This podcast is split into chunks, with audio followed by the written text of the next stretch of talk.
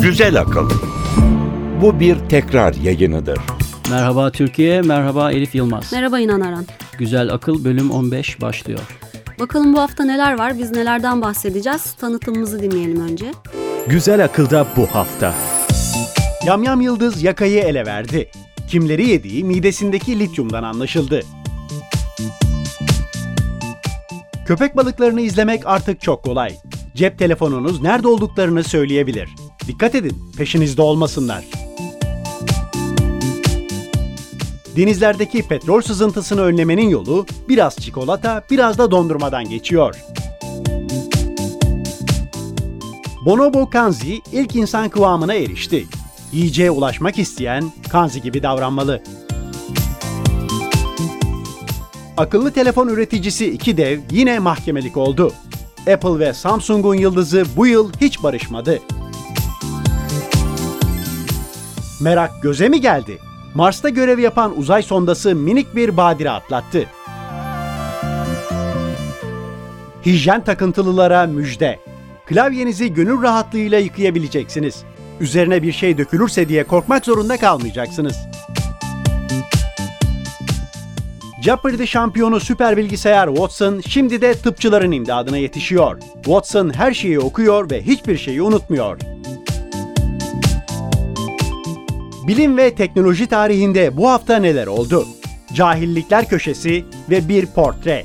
Jules Verne kimdi? Ayakları yere basmayan bir hayalperest mi? İlk bilim yazarı mı?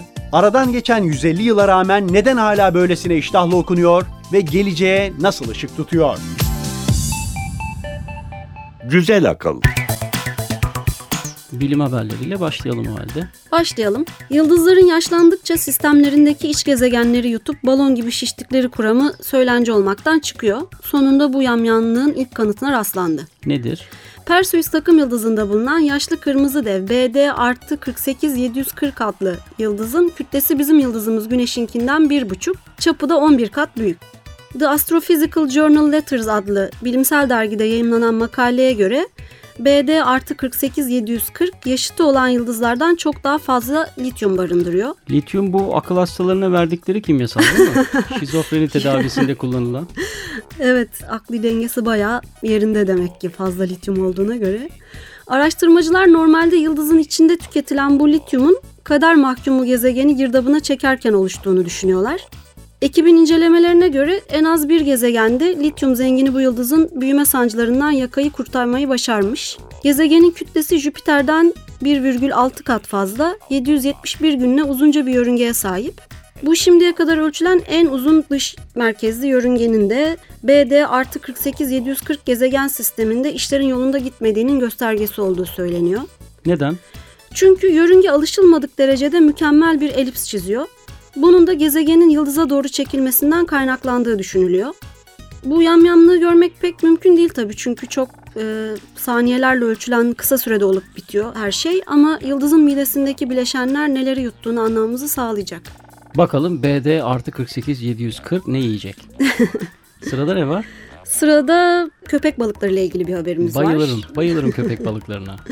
Amerika Birleşik Devletleri'nin Kaliforniya sahillerinde cirit atan köpek balıklarını daha rahat izlemek ve bulundukları yeri tespit etmek için yeni bir uygulamadan yararlanılmaya başlandı. Nasıl? Stanford Üniversitesi'nden Barbara Block, bazı deniz kuşlarında ve deniz kaplumbağalarında kullanılan elektronik fişler aracılığıyla köpek balıklarının da izleneceğini söylüyor. Aslında yaklaşık 10 yıldır hayvanlar elektronik fişlerle izleniyor. Ama özellikle beyaz köpek balıklarındaki yuvaya dönüş davranışının izlenebilmesi için hareketli gözlemci ya da gözlemevi de diyebiliriz bunlara ihtiyaç duyuluyor. Silikon Vadisi'nden Liquids Robotics adlı şirketin tasarladığı otonom robotlar 7 metreye dalabilen bir planör ve sörf tahtasından oluşuyor. Planördeki özel kanat sisteminin dalga enerjisini itme kuvvetine dönüştürmesi sayesinde robot suda hareket edebiliyor. Robottaki alıcı hayvandaki fişten gelen sinyalleri toplayarak sörf tahtası üzerindeki uydu verici sayesinde hayvanın yeri tam olarak saptanabiliyor. Bu veriler de SharkNet adlı bir uygulamayla meraklılarının cep telefonlarına ve tablet bilgisayarlarına iletilebiliyor. Güzel. Bir haberimiz daha var. Nedir? En büyük çevre felaketlerinden biri nedir desem Petrol. petrol sızıntısı değil mi? Araştırmacılar petrol sızıntısını temizlemek için çevre dostu bir yöntem geliştirdiler. Bunun için kullandıkları malzemelerin hiçbiri de daha öncekiler gibi petrol türevli değil. Aksine çikolata, dondurma ya da fıstık ezmesi gibi yiyeceklerde de kullanılan şeyler. Lezzetli bir yöntem. Yöntemin bir ayağını kuşların kanatlarına yapışarak yüzerliklerini azaltan ve bu sebeple hipotermiye yakalanmalarına yol açan petrol damlacıklarının yüzeyine tutunan selüloz bazlı polimer seyreltici ya da dağıtıcı da denebiliyor bunlara kullanılması oluşturuyor. Yani bunlar petrolü yakalıyor ve parçalıyor. Evet bir tür öyle. Ee, Başka dağıtıcılar da aynı işi görüyor fakat onlar doğaya zarar verici bir takım özelliklere sahip. Ayrıca yeni dağıtıcının bileşenlerini makul fiyata istediğiniz kadar satın alabiliyorsunuz. Geçen hafta American Chemical Society yani Kimya Birliği'nin toplantısında yapılan açıklamayla çevre koruma kurum ve örgütlerine ilk müdahale için bir miktar bu dağıtıcıdan edinmeleri tavsiye edildi. Daha fazlasına ihtiyaç duyulduğu takdirde nasıl olsa elde edilmesi ucuz ve zahmetsiz olduğu için hemen temin edebilirler. Ayrıca sahil korumacılar karınları acıktığında dağıtıcının tadına bakabilir deniyor ama yine de uyaralım daha önce kimse denememiş. Ben de merak ettim. Ne acaba? Nişasta mıdır? Böyle bir kurcalamak lazım Ee, aslında daha ya. çok net bir açıklama yok anladığım kadarıyla bileşenlerle ilgili. Bu bizim bu bir bonobo var. Ona ilişkin bir habere rastladım Ya ben. Kanzi, Kanzi çok tatlı. Ya ben herkese tavsiye ediyorum. Videolarını seyretsinler. Çok sevimli bir hayvan. Kanzi ins- insanları şaşırtmaya devam ediyor. 32 yaşında Kanzi. Bir erkek bonomo yani bir tür şempanze. Ve uzun yıllardır işaret dilinden muz ya da meyve suyu için sözcük uydurmaya kadar çok çeşitli öğrenme deneylerinde yer alıyor. Ama bu defa tıpkı ilk insanlar gibi kendi çabalarıyla taş aletler yapmayı başardı. İsrail'deki Hayfa Üniversitesi'nden araştırmacılar bir miktar yiyeceği tıpkı uzun bir kemiğin içindeki ilik gibi bir kütüğün içine sakladılar ve Kanzi'nin oradan çıkarışını izlediler. Çalışmaya katılan bir başka bonobo uzunca bir süre kütüğü yere vurarak içindekini çıkarmaya çalışırken Kanzi açık bir şekilde çok daha karmaşık yöntemler denedi. Her ikisine de 90'larda e, bir elleriyle taşı tutmak, diğer ellerini de çekiç gibi kullanmak öğretilmişti. Kanzi icat ettiği aletleri çeşitli şekillerde kullandı. Ne yaptı mesela? Kütüğün ince yarıklarını sopalar soktu, üstüne taş attı, kazımaya, delmeye, kırmaya çalıştı. Sonuçta Kanzi 24 kez başarılı olurken arkadaşı 2'de kaldı. Kanzi'nin kullandığı aletler ilk insanların kullandıklarıyla çok benzerlik gösteriyor. Ama bunun bütün bonoboların becerisi olarak kabul edilmesi zor tabi. Daha önce de biliyorsun benzer e, hayvanlar başarılı olmuşlardı bazı deneylerde. Örneğin 6'ya kadar sayabilen papağan Alex ve bir kablodan kanca sökmeyi başaran karga Betty'nin becerileri türlerinin diğer üyelerine de atfedilmeye çalışmıştı ama sonra bu hayvanların insanlarla fazla etkileşimde bulundukları, doğal ortamlarından çok farklı bir ortamda yaşadıkları düşünülünce bu fikirden vazgeçildi. Yine de Kanzi daha önce de şaşırtıcı başarılara imza atmış bir bonobo olarak belki de türünün diğer üyeleri için de örnek teşkil ediyordur diyebiliriz. Acaba nasıl bir örnek teşkil ediyor? Bir maymunlar cehennemi geliyor mu? Bilmiyorum artık. Yeni albümünü çıkarmaya hazırlanan The Gaslamp Killer'dan bir parça dinleyelim. Carpool Dummy. Çevirisi şöyle bu Carpool Dummy'nin. Ortaklaşa aynı otomobili kullanan güruhun en aptal elemanı. Carpool Dummy, The Gaslamp Killer.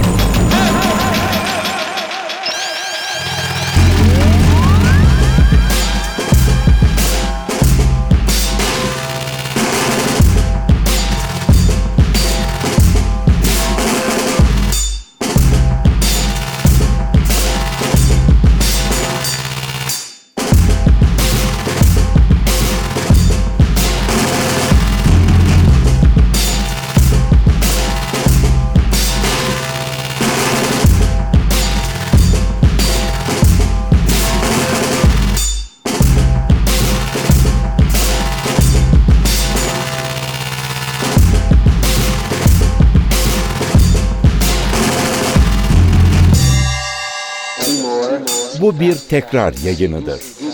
Güzel akıl. Teknoloji haberleriyle devam edelim istersen. Devam edelim. Teknoloji deyince artık benim aklıma mahkeme tutanakları geliyor. Maalesef. Para büyük, hukuk gerekiyor. Evet, idaresi o şekilde oluyor herhalde. Yine bir Apple-Samsung kapışmasına tanık olduk geçen hafta. Ne oldu? Akıllı telefon üreticisi iki devin alıp veremediği çok şey var. Karşılıklı suçlamalar bir türlü son bulmuyor. Bu defa Apple Samsung'u tasarımlarını çalmakla suçladı. Samsung ise akıllı telefonlarında kullanılmak üzere Apple'a çok sayıda parça satıyor ama bir türlü lisans konusunda anlaşmaya varamıyorlar. Apple bu taklitçilik konusunda açtığı davada Samsung'dan 2,5 milyar dolar tazminat ve bir de Samsung ürünlerine satış yasağı getirilmesini talep ederken Samsung'un savunması davanın aleyhlerinde karara bağlanması durumunda rekabetin büyük darbe alacağı yönünde. Ayrıca Samsung da Apple'a karşı dava açarak kablosuz teknoloji patentlerine ilişkin anlaşmaya uymadığını iddia etti. Tüm teknoloji dünyasının yakından takip ettiği davanın sonucu merakla bekleniyor. Mahkemenin işi zor görünüyor. Onlar makul bir karar verirler. Anlaşırlar aralarında değil mi? Merak ne yapıyor? Ya meraka nazar değdi. Ne oldu? Tabii bu işin şakası ama NASA Mars'a inceleme yapmak üzere gönderdikleri Curiosity veya Türkçe adıyla Merak adlı aracın rüzgar gücünü ölçmekte kullanılan panellerinden birinin zarar gördüğünü açıkladı. Hasarın iniş sırasında yüzeyden sıçrayan kaya parçalarının panele çarpmasıyla oluştuğu düşünülüyor. Panelin bir parçası olduğu hava durumu istasyonu yer sıcaklığını, hava basıncını, nemi, rüzgarın hızını ve yönünü ölçtüğü gibi ortamdaki mor ötesi radyasyon oranını da kayda geçiriyor. Yani artık geçiremiyor. Evet bunların bir kısmını yapamıyor. Proje ek- ekibi bu zarar yüzünden rüzgar yönünü ve şiddetini ölçmekte zorlanacaklarını ama bunun üstesinden gelinemeyecek bir sorun teşkil etmediğini söylüyor. Rüzgar ölçümleri dışında aracın hava durumu istasyonu başarıyla çalışıyor. Gelen verilere göre gezegenin sıcaklığı gündüz 2 santigrat dereceye çıkarken gece sıcaklığı sıfırın altında 75 santigrat dereceye kadar düşüyor. Bu arada NASA 2016'da Mars'a yeni bir araç göndereceğini açıkladı. Bu ne acele değil mi? Evet. Hele bir merak eve sağ salim dönsün. Muhtemelen dönmeyecek tabii. Belki de bu aracı git bir bak bakalım ne yapıyor orada diye Yani onun oradan dönebilmesi için oraya yanında bir yakıt vesaire götürmesi gerekir ki o da işin içinden çıkılmaz Zaten Mars'a gönder, gönderdikten sonra biraz saldım çayıra mevlam kayıra Muhtemelen. durumu var. Sırada ne var? Sırada sonunda benim gibi hijyen takıntılı kullanıcılar için yıkanabilir klavyenin üretildiğine ilişkin bir haber var. Logitech firmasının ürettiği K310 yıkanabilir klavye arkasında bulunan su tahliye kanalları sayesinde kolay kuruma özelliğine sahip. Peki yıkana yıkana harfler silinirse ne olacak? Ne olacak? Firma bunu da düşünmüş neyse ki. Klavyeyi özel bir malzemeyle kaplamışlar. Üstelik bu akıllı klavye birçok uygulamaya kolay erişim için 12 kısa yol tuşu eklenmiş ve klavye 5 milyon vuruşa kadar dayanıklı bir tuş takımıyla donatılmış. Tabi olayı sadece yıkamaya indirgemekte biraz saflık olur gibi hayatını klavye başında geçirenlerin korkulu rüyası üzerine çay kahve su dökülmesi tehlikesi de böylece bertaraf ediliyor. Benim şeye ihtiyacım var. Bu çay kahve tehlike değil de evde kedi var. Klavyenin tuşlarını söküyor. Ha o zaman kedi korumalı bir klavye yapmak gerekiyor O belki büyük de. bir ihtiyaç. Ona ihtiyaç var. Bakalım hangisi ne zaman yapacak. Son haberimiz Sırada teknolojinin tıpla buluşması haberi var. Jeopardy yarışmasını kazanmasının üstünden bir buçuk yıldan fazla zaman geçti ama IBM'in süper bilgisayarı Watson zafer sarhoşluğuna kapılıp işleri boşlamadı. ne yapıyor bu ara? Şimdi dil becerilerini kullanarak doktorlara tanı koymada yardımcı olacak. IBM'in Amerika Birleşik Devletleri'ndeki birçok hastanede sanal hekim asistanı olarak çalıştığı kanser tedavisinde ilerleme çok hızlı. Her şeyi okuyabilen ve hiçbir şeyi unutmayan bir makine olarak çalışan Watson, tıpkı Jeopardy'deki mantıkla hareket ediyor. Bir bölüyorum da bu Jeopardy bu kim 500 milyar ister gibi bir şey mi? Nedir bunun? Bu süper neydi? bilgisayarlar arasında yapılan bir yarışmaydı. En son IBM kazandı. Daha önce Çinliler kazanmıştı. Hmm, IBM tekrar geçen sene bayrağı devraldı. tamam. Böldüm kusura bakma. Yok rica ederim. Ee, ama bu sefer kullandığı kaynaklar ciddi tıp dergileri ve klinik bulgu rehberleri. Sistemi test etmek için yıllık American College of Physi- Physician toplantısında intern doktorlara uygulanan doktor ikilemi sınavına tabi tutuldu. Kendisine daha önce karşılaşmadığı 188 soru ya da sorun verilen Watson yaklaşık %50 başarı sağladı. Az değil mi ya? Acemi biri için hiç fena sayılmaz. Watson kendini geliştirmek için Los Angeles'taki Sloan Kettering Kanser Merkezi'ndeki on binlerce tanı ve tedavi kaydını inceliyor. Yutuyor da diyebiliriz aslında. Evet. Özellikle sürekli güncellenen verileriyle şimdilik kanser konusunda uzmanlaşmaya çalışan Watson'ın çalışmalarının ne zaman tıbbi pratiğe dönüşeceği henüz tam olarak bilinmiyor. Ama böyle bir beynin yanlarında olduğunu bilmek kanser araştırmacılarına büyük bir rahatlık sağlayacağı benzer. Haklısın. Hedonist Alman müziği deyince akla gelen Bonaparte çetesinden manidar bir parça var sırada. İbrahim Tatlıses ben insan değil miyim demişti. Bu arkadaşlar sanki ona nazire yaparcasına bildiğin insan değiliz diyorlar. Almancası wir sind keine Menschen Bonaparte.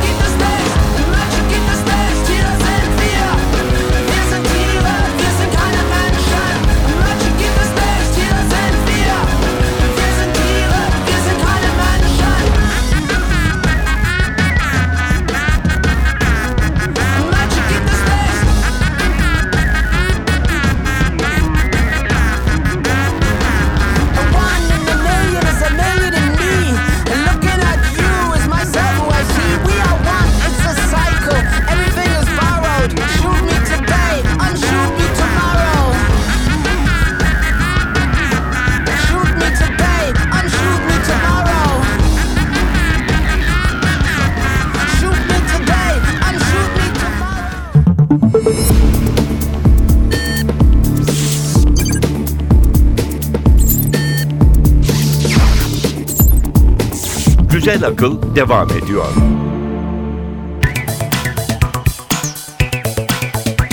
Bilim ve teknoloji tarihine göz atalım. Bilim tarihinde bu hafta. 20 Ağustos 1897 İngiliz doktor Sir Ronald Ross anofel cinsi sivrisinekleri incelerken sıtma parazitini keşfetti. Anofellerin sıtmaya neden olduğunun bulunuşuyla hastalıkla mücadelenin temelleri atıldı. Sir Ross bu çalışmasıyla 1902'de Nobel Tıp Ödülünü aldı.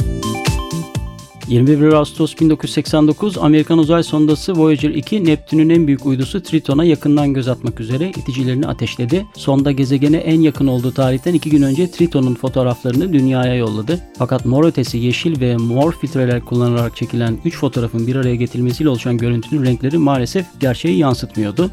Daha sonra alınan düzgün görüntülerle bu hata giderildi. Hatanın neresinden dönsen kardır.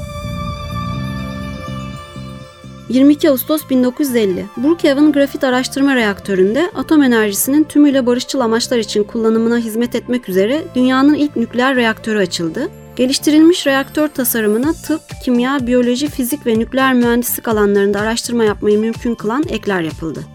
23 Ağustos 1966 robotik uzay aracı Lunar Orbiter 1 ilk kez aydan dünyanın fotoğrafını çekmeyi başardı. Dünya gerçekten yuvarlaktı. Ve çok güzeldir o dünyanın uzaydan görünümü. 24 Ağustos 1932 Atlas Okyanusu'nu tek başına geçen ilk kadın olan Amelia Earhart, Amerika Birleşik Devletleri'nde bir uçtan diğerine geçebilen ilk kadın oldu. Uçuş kesintisiz 19 saat sürdü. 25 Ağustos 1999 Independent gazetesinin haberine göre en yaşlı vahşi yarasa bulundu. Fare kulaklı küçük erkek yarasa 33 yaşındaydı ve Lozan Üniversitesi'nden iki araştırmacı tarafından İsviçre'nin güneybatısında bulunmuştu. Rekoru Amerika Birleşik Devletleri'nde bulunan 24 yaşındaki küçük kahverengi yarasadan devralmıştı. Ne var ki 2005'te 41 yaşındaki Brandt yarasasına kaptırdı. 26 Ağustos 1909 İsviçreli paleontolog Otto Hauser neredeyse mükemmel olarak korunmuş bir Cro-Magnon adam iskeleti buldu. 34 bin yaşında olduğu tahmin edilen iskelet modern insanın gelişiminin izlenmesi için iyi bir örnek oluşturdu. Ertesi yıl Hauser iskeleti Berlin'deki Völkerkunde Müzesi'ne sattı çünkü borç batağındaydı. Sırada cahillikler köşesi var. Cahillikler Köşesi Neden kıkırdarız? İnsanoğlu dışında maymunlar ve şempanzeler de oynarken ya da gıdıklandıkları zaman kıkırdarlar. Kıkırdarken ve gülerken çıkan ses eğlenceli zaman geçirildiğinin işaretidir ve gülmenin kalp atışını ve kan basıncını düşürücü etkisi vardır. Gülmenin ve kıkırdamanın bulaşıcı bir etkisi olduğunu da unutmayalım. Güzel Akıl Bu hafta çok eskilerden 19. yüzyılda yaşamış Fransız bir yazardan Jules Verne'den söz edeceğiz. Fransızca okunuşunun farklı olduğunu bilmediğimiz günlerde Jules Verne diyebilirdik. Sonra bunun Jules Verne diye okunması gerektiği bize söylendi. Ancak okunuşa ilişkin ısrarlı bu düzeltmeye rağmen Jules Verne romanlarının nasıl okunacağı meselesi yani esas nokta hep muallakta kaldı. Şimdi kısa bir parça dinleyelim. Bu bir bakteriyel infeksiyon bestesi. Adı Typing Mistake. Çevirelim typo. Yazı makinesiyle yapılan hata. Dizgi hatası. Biçim kaysa da içerik değişmez. Typing mistake, bakteriyel infeksiyon.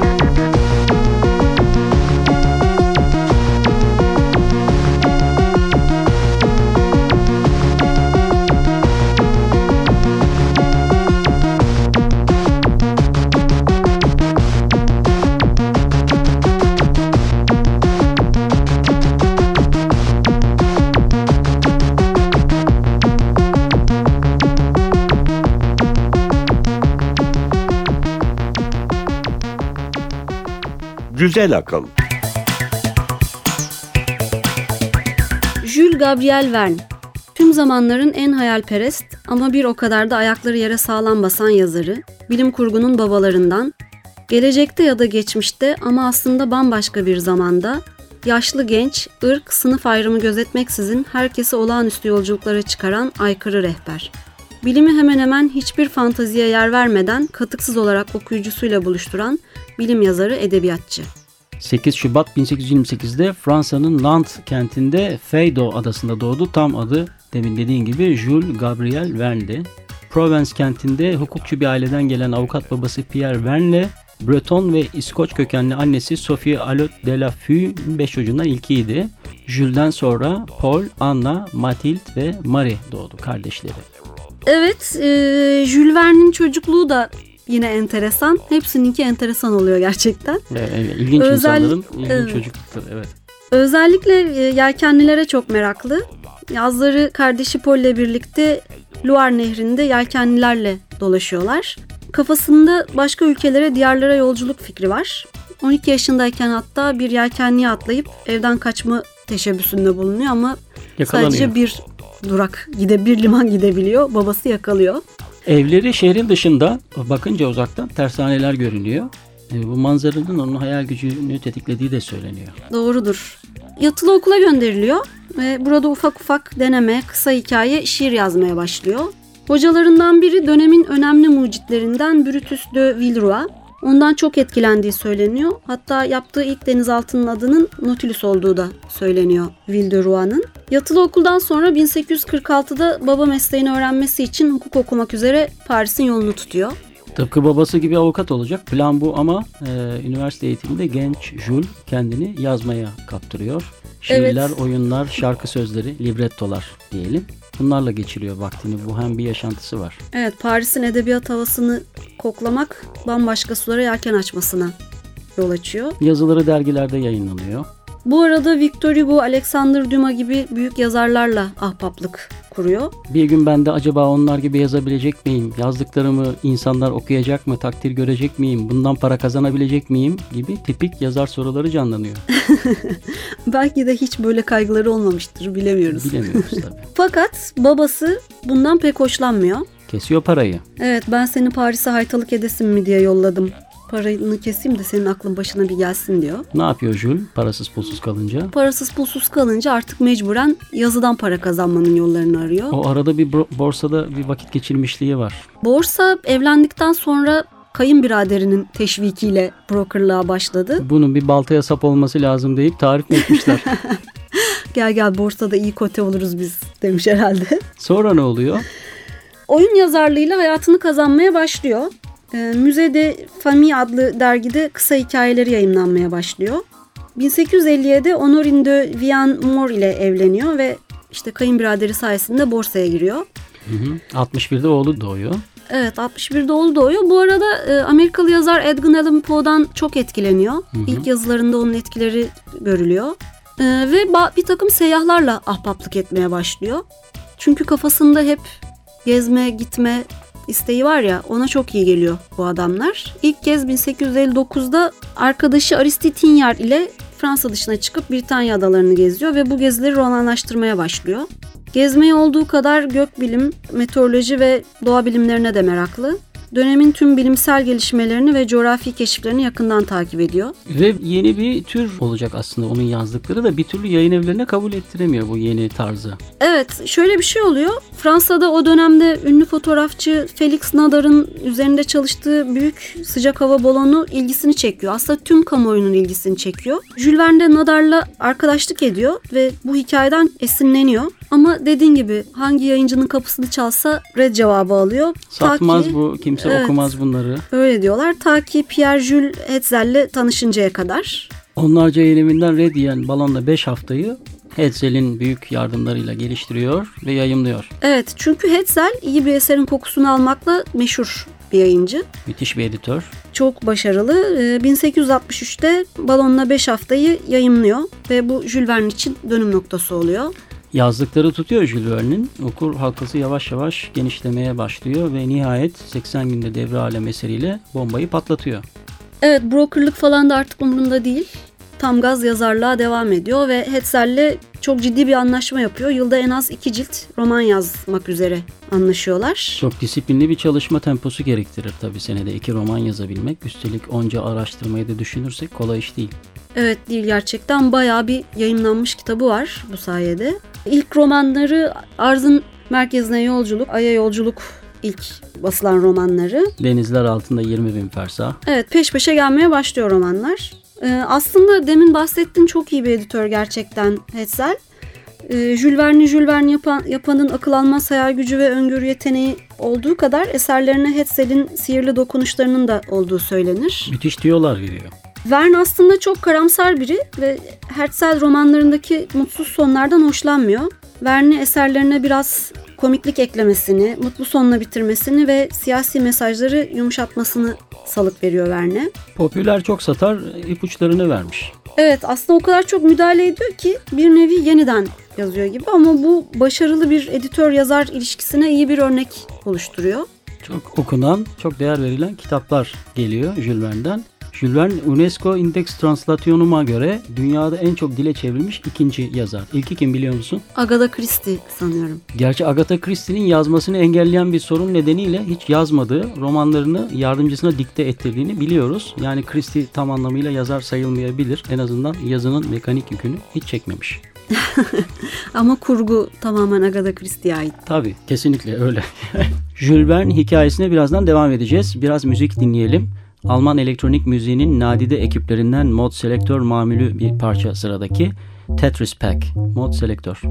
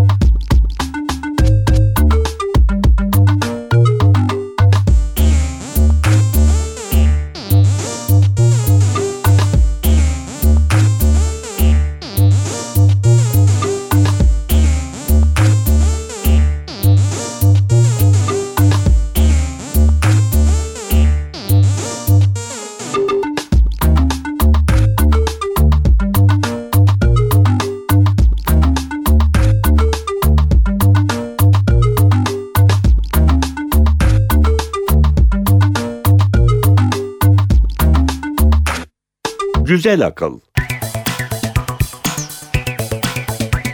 Jules Verne'i konuşuyorduk. 1870'te Lejyon d'Honneur nişanı alıyor ve şövalye ilan ediliyor. 1872'de artık meşhur ve zengin bir adam olduğunda ilk yelkenlisini satın alıyor ve onunla dolaşmaya başlıyor. 1883'te yayımlanan romanı İnatçı Keraban Osmanlı topraklarında geçiyor. Bu nedenle buralara da geldiği söylenir ama sadece bir gelmemiş. söylenceden de ibaret olabilir tabii. Konu, konuyu biliyoruz değil mi? Şey, Keravan Ağa'nın yani ne ne anlatıyor orada? Ben biliyorum da okuyucularla da paylaşalım. Hemen paylaşalım. Boğazı geçmesi gerekiyor Keravan Ağa'nın. Fakat vergi koymuşlar. Adam da çok inatçı. Ben diyor bu vergiyi vermem. Peki ne yaparım? Karadeniz'i dolaşırım. Karşı yakadaki evimi öyle geçerim. Kitap bu. Bizim e, milli özelliklerimize hakim. Yani Jules Verne biz inat ederiz. Yani İnatçı Keravan. Tabii kafamıza koyduğumuz şeyi yaparız. Ee, bize kolay diş geçmiyor. Bu adam onu yazmış. Gayet güzel bir kitap. 1886'da başına talihsiz bir olay geliyor. Nedir? Yeğeni tarafından bacağından vuruluyor. Büyük talihsizlik. Evet ve bastona mahkum oluyor ondan sonra. Ertesi yılda annesini ve Hetzel'i kaybetmesi yüzünden karamsarlığa geri Kapılıyor, dönüyor. evet. Evet. Bunun eserlerine de yansıdığı söylenir. Çok karamsar bir eserini 1990'da bulabildik. Neydi o? Yazıldıktan neredeyse 130 yıl sonra yayımlanıyor. 20. yüzyılda Paris büyük torunu buluyor. Torununun torunu mu denir? Bir çekmecede bir kutunun içerisinde kilitli vaziyette Hetzel Verne şey demiş işte bu kitabı yayınlarsak senin şu, şu güne kadar inşa ettiğimiz bütün şöhretin yerle bir olabilir. Gel biz bunu bir kenara kaldıralım. Evet henüz parlamakta olan kariyerin son bulabilir diyor. Demek ki her şeyin bir zamanı var. Muhtemelen. Belki de. E, Jules Verne'in bu çocuk yazarı olarak kabul edilmesi kısmını bir konuşalım. Yakın zamana kadar yani TÜBİTAK ve İTAKİ yayınları sadeleştirilmemiş versiyonları basana dek biz hep çocuk yazarı olarak e, bildik Jules Verne'i. Ama Evet, çok- işin aslı o değil. Çocuklar ve gençler arasında çok popüler. Yani hepimiz Jules Verne okuyarak büyüdük ama aslında Jules Verne çocuklar için yazmıyor. Hatta bayağı ağır dil kullanıyor. Fakat bunun bence en önemli sebeplerinden biri bir hayal gücünün çok geniş olması ve çocuklara bu bakımdan hitap etmesi. Bir de e, romanlarında genç ve çocuk kahramanlara yer veriyor. Örneğin Kaptan Grant'ın çocukları, bir diğer romanı 15 yaşında bir kaptan hep genç ve çocuk kahramanlar Ne var. vardı bir de iki yıl ok- okul tatili. Evet iki yıl okul tatili. O muhteşem. Evet, o zaten bütün çocukların hayalidir. E, Jules Verne çocukluğun hayal gücünü hiç kaybetmedi. Asla küçümsemedi. Çocuklar onu çok sevdi ama bununla e, kalmadı. Jules Verne yazar olmanın çok ötesine geçmeyi, geleceği yazmayı başardı. Öngörüleri var olağanüstü. Biraz da onlardan bahsedelim. Jules Verne'in öngörüleri çok yüksek gerçekten. Ama şöyle de bir şey var. Başka bilim kurgu yazarlarından onu ayıran nedir diye düşündüğümüzde örneğin bir işte Isaac Asimov'dan, Arthur C. Clarke'dan bu insanlar daha çok birey ve toplumla uğraşıyorlar. İnsanı açıklamaya çalışıyorlar, çözmeye çalışıyorlar. Toplumla ilişkileri anlatıyorlar. Ya da diğerleri daha çok evrene takıntılar ama Jules Verne'in derdi dünya. Burası. Evet. Dünya onun için akıl almaz serüvenlerle ve güzelliklerle dolu bir yer. Aslında bilimi ve teknolojiyi de dünyayı anlatmak için kullanıyor. Yani derdi böyle fütüristik bir şey yaratmak değil. O dönemin yeni tasarlanmış ya da işte Yeni yeni, bulunmuş. bulunmuş. teknolojilerini bunun için kullanıyor. İşte Afrika'ya Afrika karadan geçilemiyor. Ne yapalım diyor. İşte o sıralarda balon gündemde. Hadi hop atlayalım balona balonla geçelim. Ya da işte Ay'a gitmek istiyoruz. Nasıl olacak o iş? İşte bir e, şey tasarlamış. Bir, Top var. Bir top var. Büyükçe bir mermi. Onu buradan ateşlersek Ay'a gideriz gibi bir düşüncesi var. Yani öyle hayaller ki e, bunlar o dönemin teknolojisi bir parça içeriyor ama daha fazlası var. Ay'a yolculuğu okuyan bir Rus taşrasında fizik öğretmeni e, Siorkovski e, romanı okuduktan sonra diyor ki ya bu top mermisiyle falan olacak işler değil ne yapabiliriz ne yapabiliriz deyip tabii işin matematiğini fiziğini de bildiği için e, dünyanın yer çekimini yenebilecek kaçış hızını hesaplıyor e, ve bir roket adı verdiği bir aracın ilk çizimlerini yapmış. Şeyde var Wikipedia'da var ilk çizimleri. Aynen bugünkü işte katı yakıtlı, sıvı yakıtlı vesaire. Hani bu Merkür'ü yolladığımız sistemlerin hemen hemen birebir aynısını tasarlamış. Yani hareket noktası Jules Verne'in romanları. Evet, Jules Verne'in açtığı pencere aslında. Uzay yolculuğunun babası bile sayılabilir o anlamda. Evet doğru belki de bu anlamda zaten aslında popüler bilim yazarı değil de doğrudan bilim yazarı olarak da adlandırabiliriz ama o dönemde tabii öyle görülmüyor. Daha çok aslında coğrafya yazarı, gezi yazarı gibi. Hatta bu yayınladığı serinin bir adı var. Olağanüstü Seyahatler. Evet, Hetzel'in müthiş fikri. Evet, Hetzel'in fikriyle. Jules Verne bunları yazarken başına bir talihsiz olay daha geliyor. Nedir? diyabet hastası ve görme yeteneğini kaybetmeye başlıyor. O tarihten sonra da birazcık aslında kendini çekiyor yazıdan. Siyasete atılıyor. O dönemde yaşadığı Amiens'de belediye meclisinde görev alıyor ve bayağı bayındırlık işleri yapıyor. 24 Mart 1905'te de hayata gözlerini yumuyor. Müthiş bir hayalci Jules Verne. Geçen hafta Einstein konuşmuştuk. Onun çok bilinmeyen, hiç önemsenmeyen güzel bir sözü vardı. Biz onu söylemeyi unuttuk tabii. Imagination is more important than knowledge diyor Evet. Einstein. Yani diyor ki tahayyül malumatın fevkindedir. Yani o tarihte çeviriyor olsaydık böyle derdik. Böyle derdik evet. Hayal gücü yanında bilgi dediğin nedir? Jules Verne romanı okuyup roket denen hadiseyi geliştiren Konstantin Tsiolkovski'ye bakarsak bu söz hakikaten doğru. Ee, şimdilere dönersek Jules Verne'in bugünkü anlamı nedir bizim için, gençler için, çocuklar için biraz onlar onu konuşarak noktalayalım bu bölümü.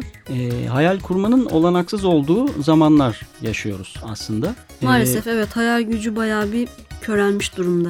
yani şimdi çünkü biz hayal kuramayacak kadar yoğunuz. Hayal kurmak istersek kurulmuşuna müracaat ediyoruz. Sinemaya gidiyoruz, müzik dinliyoruz, yazılmış kitapları okuyoruz, televizyon var, internet var. Onu da satın alıyoruz değil mi? Tabii gücü. hepsini satın alıyoruz, tüketiyoruz. Pek fazla üretmiyoruz. Hayal etmeye pek gerek kalmıyor tabii. Hay- Hayal gücümüz Google'ın arama yapmaya yarayan tek satırına, o boş satırına sığabiliyor. Kısa kelimeler yazıyoruz oraya. Tweetlerimiz öyle 140 karakter. Google Hayal karar gücümüz- veriyor aslında birazcık da. Aynen öyle. Ee, Hmm. hayal gücümüz sığ giderek daha da e, sığlaşıyor. Jules Verne bunu da öngörmüştü aslında. Yayıncının bunu çıkarırsak şöhretin lekelenir dediği kitap vardı ya. 20. yüzyılda Paris. İşte o aynen böyle bir atmosferi de anlatıyordu. Bu yönüyle Verne teknolojiyi yüceltmiyor. Aksine insanlı yapmaya içine insan koymaya çalışıyordu. Bir yanda bizim tek satırlık Google teknolojimiz var. Diğer yanda ciltlerle kitap yazan Jules Verne. Benim gönlüm Jules Verne'den yana. Çünkü insan hayal edebildiği kadar var. Varsın aptal hayalci desinler, kafa 1500 desinler fark etmez. Hayal etmekte güçlük çekiyorsanız en yakın kitapçıdan bir Jules Verne alın demek istiyorum. Evet ben hem yetişkinlere hem de çocuklara öneriyorum. Kimse okumasın, bırakın kalsın bir köşede o kitap. Bekleyin o kitap okurunu bulacaktır. Belki 7-8 yaşında bir afacan Jules Verne'i yakalayacaktır. Jules Verne onu kucaklayacaktır. Temel bilime, yazıya ve kültüre katkım olsun diyorsanız bu kadarını yapmak gerekir diye düşünüyorum. Bunu tüm saygımla söylüyorum. Herhangi bir Jules Verne kitabı ciltlerle temel bilim eserinden çok daha yararlıdır. Çünkü sizi harekete geçirmeye, düşünmeye, üretmeye teşvik edecektir. Evet tetikleyecek aslında bir sürü şeyi. Evet, e, hayal hayal gücü çok önemli. Çünkü hayal yoksa hayat da yok. Evet Türkçe'ye de çok kitabı çevrilmiş Jules Verne'in ve bunu da kime borçluyuz? Ferit Namık Hansoy. Evet, Kabalcı'da satıyorlardı kitapları son dönemde. Çok sayıda Jules Verne kitabını Türkçe'ye kazandıran çok değerli bir çevirmen ve ilk kitabı Türkçe'ye 1875'te çevriliyor. Yani çok uzun zamandır Jules Verne aslında bu ülke insanına ulaşmış durumda. Çok şanslıyız. Umarım bundan sonra da insanlar okumaya devam ederler. Katlanarak sürsün bu alaka diyelim ve Bu bölüme noktayı koyalım. Geldi mi vakit? geldi vakit. Gelecek hafta görüşene dek Dub of the Traveler. Hayat dediğin bir hayalin seyahatidir. DJ Spooky. Hoşçakalın. Hoşçakalın. Hoşçakalın. kalın.